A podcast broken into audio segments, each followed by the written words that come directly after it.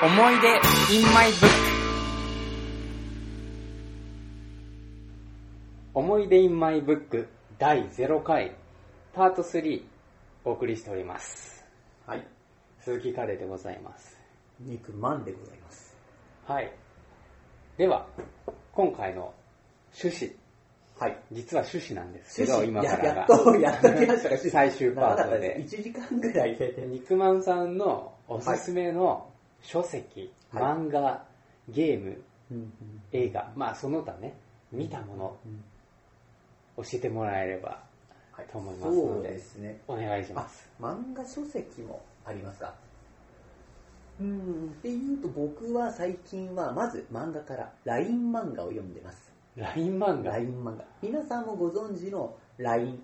あれのアプリで ライン 漫画っていうのがありまして、ほうほう。でその中で週刊でこう連載で、まあ、配信されたりはするんですよ、うんうん、でオリジナル漫画とかは全話読めるんですけども、うん、結構韓国からの輸入の漫画とかがあってそれがにひゃくわとか読めたりするから、うん、読むとまあいちにち作業になるんだけども、うん、結構ストーリーとか、まあ、入り込むものがあってしかも絵がカラーだったりするからあ見ててね、目も楽しいしストーリーも楽しいしこれはいい作品を輸入してるなっていうのがあってあ ライン があることによって、うん、その韓国の漫画が今そうそうそう蘇って流通してるっていうのしているっていうことだね、うんうん、で僕自身今漫画は今雑誌買うのにかげつまえからやめてて主にそのウェブで見る ライン 漫画とか、うん、そういうのばっかりかな。であとは、まあ、商売のやり方としてすでに完結作品とかのさんわまでとかを読ませて、うん、こっから先はこれがいるでーって言ってこう有料化と親指と人差し指をくっつけるマークそれがあったりとかですねそうそうそう、はい、あるんだけどもこれがなかなかね日替わりでいろんなコンテンツが来るからもう課金しなくてもねその時配信されてるものでも十分楽しめるから、うんうん、僕は ライン 漫画はすごいまあそうですね、おすすめですね。あと通信料とかで言ってもいろんなそういうコミック配信のものがあって中には重くて通信料多いとかもあるけども、まあ、ライン 漫画を読みすぎるとね制限とかある人はねパケットの超えちゃうかもしれないけども、うん、そこまではいかないかな。ちなみに ライン 漫画っていうのは、うんうん、あの日本の出版社とかも出してる、はい、えー、そうですねまさに日本の出版社がメインで韓国のその漫画はあくまで全話読めますよとかいうのがたまたま韓国漫画だったりするだけ、うんうんうん、で今僕がまあそうですね一番続きが気になるのがあれですね、えー、とタイトルがちゃんと出てきませんがうーんと昭和元禄落語心中へえ落語の漫画落語の漫画ですね。あるえー、男が落語の先生に弟子入りするんですけどもその男は刑務所に、えー、と収監されていた時の慰労の落語の訪問でその先生を見て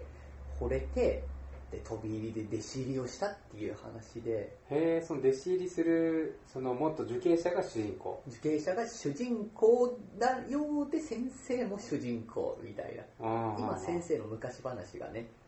語られてるところかな、うん、でこれもアニメ化されてるみたいだね。で特に話自体はなんて言ったらいいのかなうーんどこが好きですか？色気色気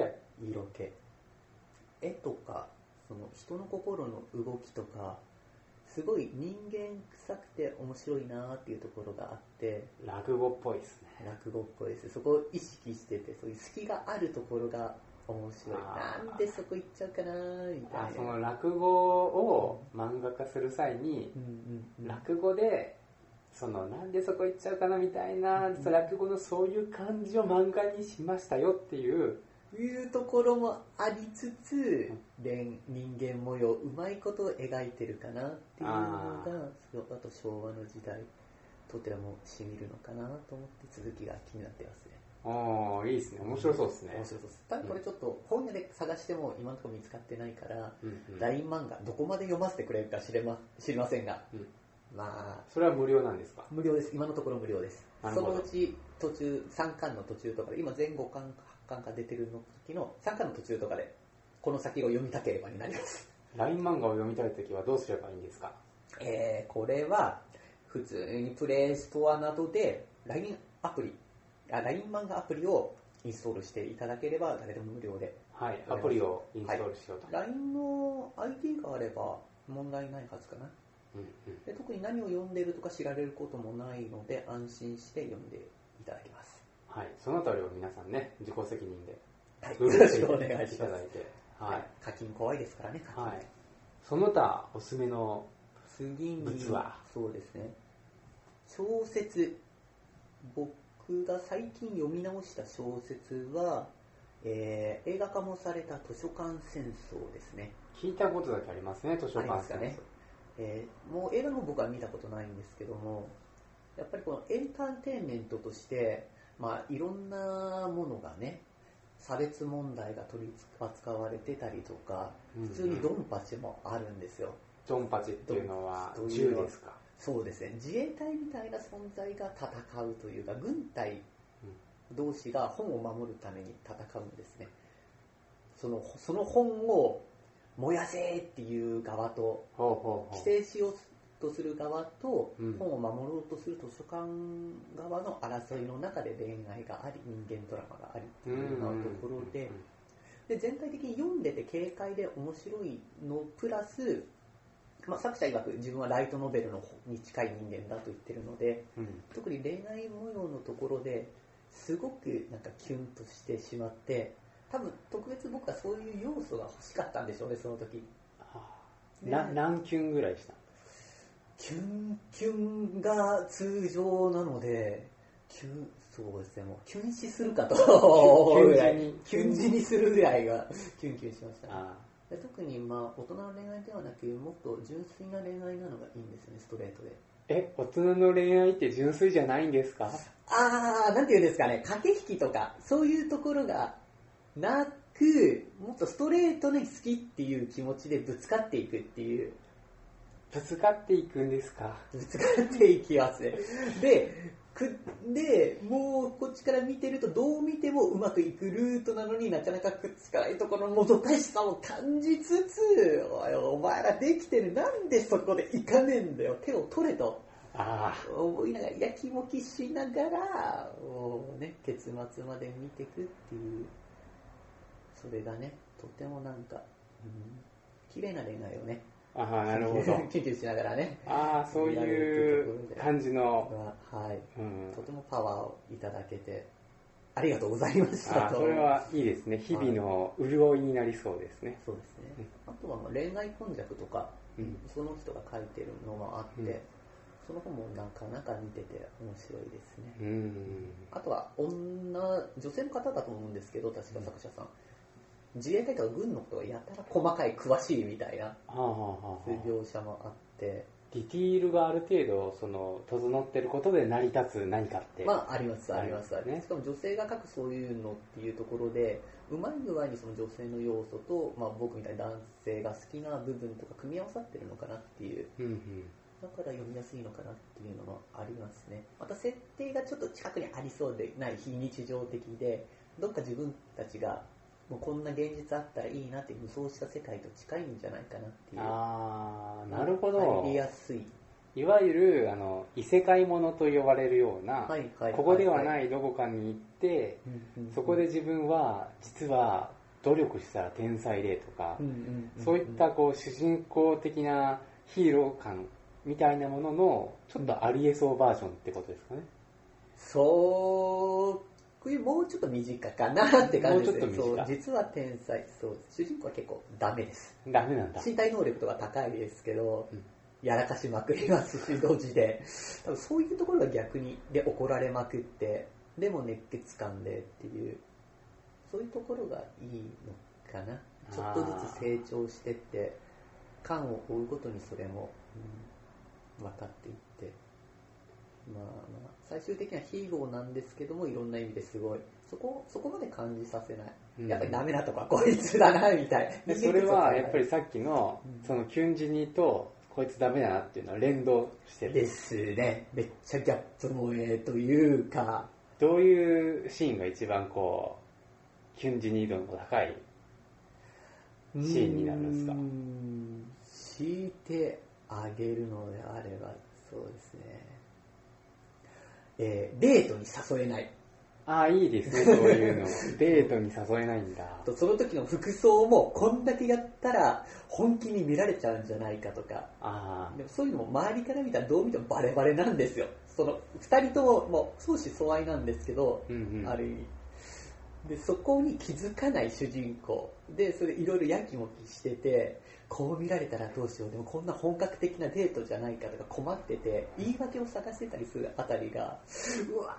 ーこいつキュン地味だな。ああ、なるほど。まさにまさに。で不器用なところも結構好きだなって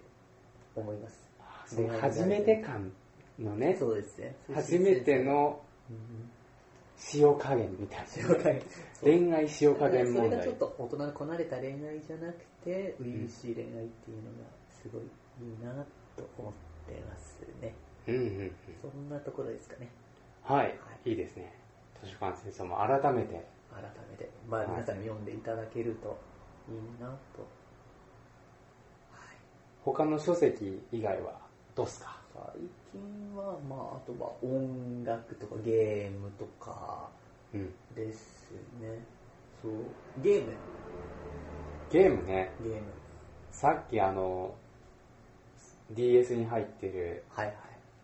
世界中の不思議なダンジョンというゲーム、はい、そうこうね、世界中の迷宮という高難度のやり込みゲームと、まあ、自分の大好きなトルネコだとか風来の試練だとかの世界中の、いや間違えました、不思議なダンジョンが組み合わさったどんな素晴らしいゲームになるかと思って、ああ、別のその仕組みを持ったふたつの大好きふたつジャンルが合体して夢の合体をした結果、残念でした。残念ですか。僕が求めてる不思議なダンジョンはこういうのじゃない感が満載というか、うん、やっぱりちょっとね、探索する喜びが、うん、少ないかな。あのきゅうじゅうきゅうかいまで行きたくなるような要求とか、新しい要素を求めてどんどん潜るっていうところ、容疑も、まあ、難易度の問題もあるかもしれないですけどね、なんかなんとかなっちゃう感が満載なんですよ、なんとかしようと思えば。それはその本来はもうちょっとこうきつく難易度を針の糸を通すような難しさにしてほしいところが緩いってことなんですか？どういうことなんですか？組み合わせの楽しみっていうのが少なくて、やっぱりそのダンジョンごとにこの組み合わせと組み合わせていかないと勝てないとか、ここの例えば、うん、アイテムの並びからしてピンチを切り抜ける、これをこう使ってこう使ってこう使っていけばいけるみたいな、そういうのが僕はそのダンジョンの楽しみ方だと思うんですよね、うん、こうひらめきというか、うん、ものすごく多い選択の中から自分でそれを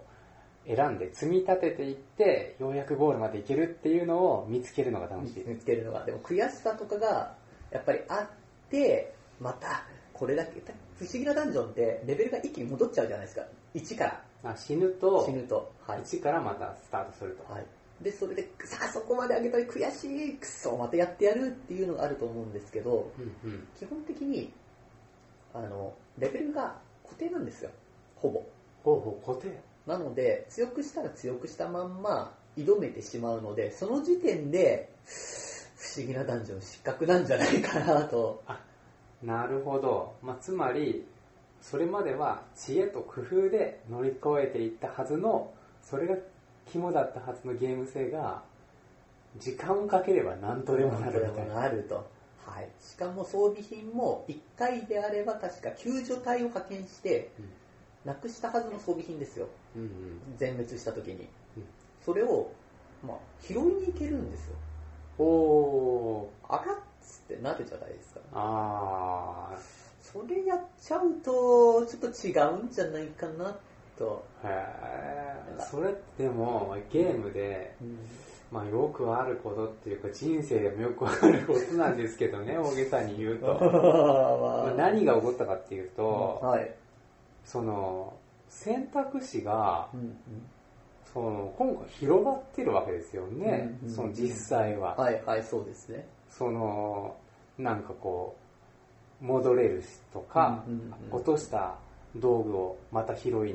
けるとか、そうですそうです。選択肢が広がることで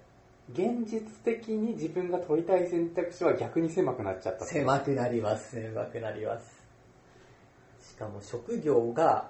あるので大体できることがやっぱり自分の中で分かってしまうんですよね。うん、で、その不思議なダンジョンってアイテムを拾うことによって職業の属性が変わるというか、例えばあの杖で魔法が使えるようなダンジョンの場合、杖をたくさん手に入れることによって魔法使い的な動きで疑似的にダンジョンを攻略できるんですよ、うんうん、杖の使用回数がマジックポイントと考えると、うんうん、で逆に強い武器とかばっかり手に入ってそれを強化するようなアイテムばっかり手に入ると今度戦士的な役割でダンジョンを攻略していくとかいう風になるんですよ、スタイルが、うん拾ったものの偶然性によって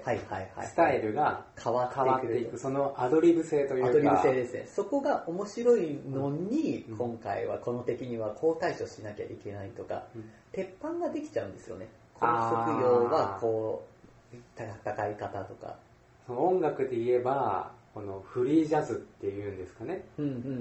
うん、そのそうですそうです。さあこれから何が起こるんだ、どんな組み合わせが発生するんだっていうのが好きだったのに、はいはいはいはい、え何譜面決まってんの、そうです使えるの、えこれだけなの、え自由度ないみたいなえー、それはないでしょっていうのにやっぱり言ってしまったんですよ、うんうん、それは、まあ、僕自身の楽しみ方が違ったりまだよくゲーム自体分かってないからかもしれないんですけども、ちょっとうん、これはあくまで僕が求めてたのは不思議なダンジョンであってそあのなったんですけども、作られたソフトは結果不思議なダンジョン風の世界中の迷宮だったんですよ。なるほどね。ブロンですね。ブロンブロンですか。ブ, ブロンですよ。ブロンブロンっていうのはなんか星新一っていうね、はい、ショートショートの、はい、あのまあ、小説家の人の話で、あのふたつのものを、うんうん、ふたつのいいものを組み合わせると、うんうんはい、悪魔の何かが発生するみたいな、あいいものといいものを組み合わせたらもっといいものになるはずが、うんうんうん、悪魔のものが、うんうん、あの悪魔の合成物ができちゃった、はい、それをブロンって言うんですけど、はいはいはい、へあ読んだことあるかもしれないですよならそのブロン現象が起こっちゃったっていう、ね、起こっちゃいましたね。本当にあれはがっかりでしたもっと中古で安くなってから買うべきだと激しく後悔をしました。それで言うと僕はあのパートツーで伝えたね、はいはい、フリマアプリのメルカリで、はい、世界中ダンジョンって検索して、はい、あ世界中のダンジョン安くなってるかなとかってやってないんでね、ちょ、ちょうど検索してたんですよね昨日、はいはいはいはい、昨日ですか。だから僕は今の話を聞いて、うん若干の夢が打ち砕かれたからいやいやごめんなさい。いやでもこれは僕の意見かもしれないので本当に、うん、ああなまじ便利なのがいいわけじゃねえなっていやおすすめなのになんか逆におすすめられないでごめんなさいねでは他に他に行きましょうかじゃあ ゲ, ゲームで戻ります。ブロンは置いといてね、はい、はい、ブ, まあ、ブロンかどうかはねみんな、はい、あのお金を払って確かめようっていうことですよ。そうですそうです。正しいそのねうんうん、うん、遊びゲームを遊ぶ人の姿勢としてはね。そうなんです。はい。じゃあ僕のおすすめはまあ皆さんももう、うん、とっくにやってるかもしれないですけども、うん、マインクラフトですね。はい。マインクラフトを知らない人でもわかるようにじゅうびょうぐらいで説明してもらいましょうかね。はい。えー。レゴでサバイバル以上ですレゴでサバイバルレゴでサバイバル、はい、レゴブロックのことですね。レゴブロックですね。サバイバルとはサバイバルとは、えー、モンスターと戦ったり、まあ、日常の生活を送ったり、まあ、そういうことをね、まあ、主に脅威はモンスターなんですけどね、えー、暗いと敵にやられるだから自分を囲んで守れそれをブロックを積んで作れみたいな、うんうんうん、そういうレゴでサバイバル感があるのがマインクラフトですね。なるほどなるほど。あの本家のレゴっていうと、うん、まあ創意工夫ですよね。あのシンプルであるだからこそいろんなものが作れるとか、はいはいはい、あるいはそのこうセオリー、うんうん、決まった理論がある、うんうん、こういうふうに組み立てればあのレゴのブロックでいうと、うん、なんとかセット、例えばなんかスターウォーズセットみたいな、あー、はいはいはい、こういう風に立てればちゃんとこういう正規品になるよっていうちゃんとした設計図もあるんだけど、うん、一方でそれを使ってフリーにさっきの話で言うと自由にセッションするように、はいはいはい、インプロビゼーションでこうどんどん、はい、創意工夫ですね、そうです、はいはい、やっていくっていうこともあるっていう、本家本物のレゴはそういった意味合いがあるんですけど、マインクラフトはどうなんですか？そういう意味ありまくりますね。ちなみに特別なパーツとかはレゴのように形が違ったパーツはないんですよ。一つが、えー、いちメートル いちメートル いちメートルのいちメートル立方のブロックという設定で、一つのブロックが大抵その大きさなんですね。たまに違うものはあるんですけど、基本単位、基本単位がそれですね。で、いろんな模様や柄などが豊富なので、まずそれを自分で集める、うんうん、集めたものを置いて組み立てる、うん、その結果あのその人の個性がいろいろ出る、まあ、家だとか基地みたいなものを作れて、そういうワクワク感もありつつ、初めはみんなあの四角い豆腐ハウスと言われる、本当に東北のような四角のハウスしかできないんですね。何の色気もないような。それがだんだんと屋根をつけ、柱を立て、ドアをやり、全体の調子を整え、でさらに家の周りをガーデニングしたりと、うんうん、だんだんだんだんとこう自分のテクニックが上手くなっていくっていうのが画面的に分かるんですよ。なるほどなるほど。創意工夫がシンプルな状態からどんどん装飾ができるようになっていて、はいはいはい、そうですそうですそうです。できることがゲーム内で広がっていく、その楽しさで。そうですね。あとは回路を作ったり、まあいろいろ遠出するのに、まあ、馬を捕まえたりっていう。あってまあ、そういう冒険の要素も結構強くて、ただのレゴじゃない、レゴで組み立てられた世界を自由に崩したり作成したりとする中で、まあ、その中をいろんな冒険をして最終的に敵の親玉を倒すんですけども、そこまでの過程を楽しむんですけども、はい、結構みんなやってるうちその敵の親玉なんかどこかへ行ってしまって、えー、中での生活を楽しむっていうところがもう目的になってしまうっていう、本来の目的の親玉を、はいはいはい、悪の親玉を倒すのは横に行ってしまう、はい、行ってしまいますね。とにかくそこの生活を楽しむっていう牧畜をやってみたりとか、うんうん、こうダイヤを掘りに行ってみたりとか。ニグマンさんは何をやって楽しんでるんですか？えー、僕は主にですね、あの最近は火薬をセットして爆発する遊びです火薬もあるんですね。火薬はありますね。いかにしてきれいに爆発できるかっていうことをやってますね。どのようなあとは水の中にガラスの部屋を作って、そこの中に秘密基地を作ったりとか、あとは周りをで全て手に入る生活ですね、うんうん、資源を遠くまで取りに行かなきゃいけないんですけども、そこで畑を作ったりとか、うん、まあ、牧畜したりして、もう自分の見える範囲で全てが手に入る生活を目指して今頑張ってます。なるほど、はい、いいですね、うん、今一人暮らしやってるし、なんていうんですか、状態と相まってより楽しいですね。もうこれはゲームでも現実でも、はい、あの暮らしを楽しむっていうのがで、このゲームをやってたおかげで一人暮らしをした時に配置がうまくなりましたレイアウト能力がね、レイアウト能力が上がりましたね、はい、でそういう意味での、まあ、教育にもいいようなゲームだなっていうことで、うん、大人にも子供にもおすすめですね。うーん、僕がでやっているのがプレイステーションビータバージョンなんですけども、はい、パソコンですとさらにいろんな要素を盛り込めて、うんうん、ゲーム内でボンバーマンができるとか、うんうん、ポケモンバトルができるとか、うんうん、飛行機を飛ばせるとか、うんうん、そういうなんか他のゲームの要素もその中でできるようになるので、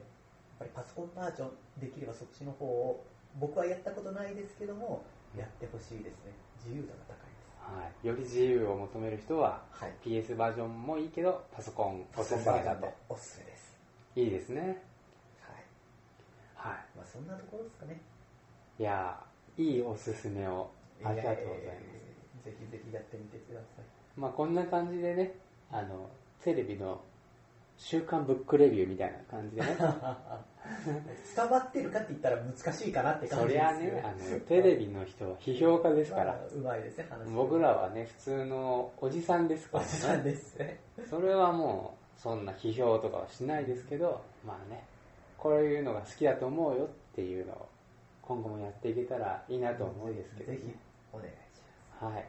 でこんなところでねだいゼロかいは締めようかと思いますね。そうですね、はい、はい、では思い出 in my book だいゼロかいテーマ思い出と本ということでありがとうございました。ありがとうございました。